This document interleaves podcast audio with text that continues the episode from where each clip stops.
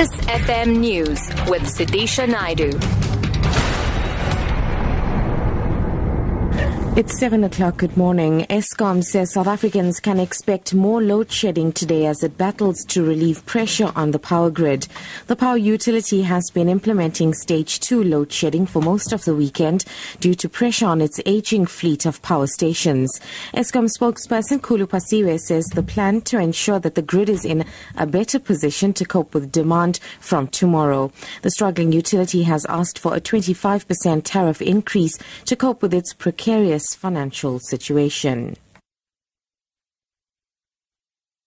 Chairperson of the African Union Commission, Nkosazana Dlamini Zuma, says the current conditions in Burundi are not conducive for free and fair elections to take place. The situation remains tense in Burundi despite President Pierre Nkurunziza having postponed the local and parliamentary elections from May 26 to June 5th. Nkurunziza is still to contest the scheduled June 26th presidential elections for a third term. Dlamini Zuma explains. At the moment, as we there is no environment conducive to having a free, fair election.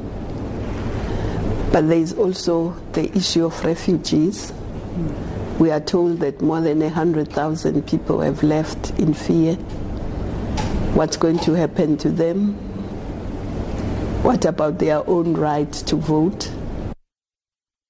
Ireland has voted overwhelmingly to legalize same sex marriages. Jubilant crowds gathered in the centre of the capital, Dublin, celebrating as results from constituencies across the country came in, indicating a majority of about two to one. It was the first time such a question had been approved by popular vote.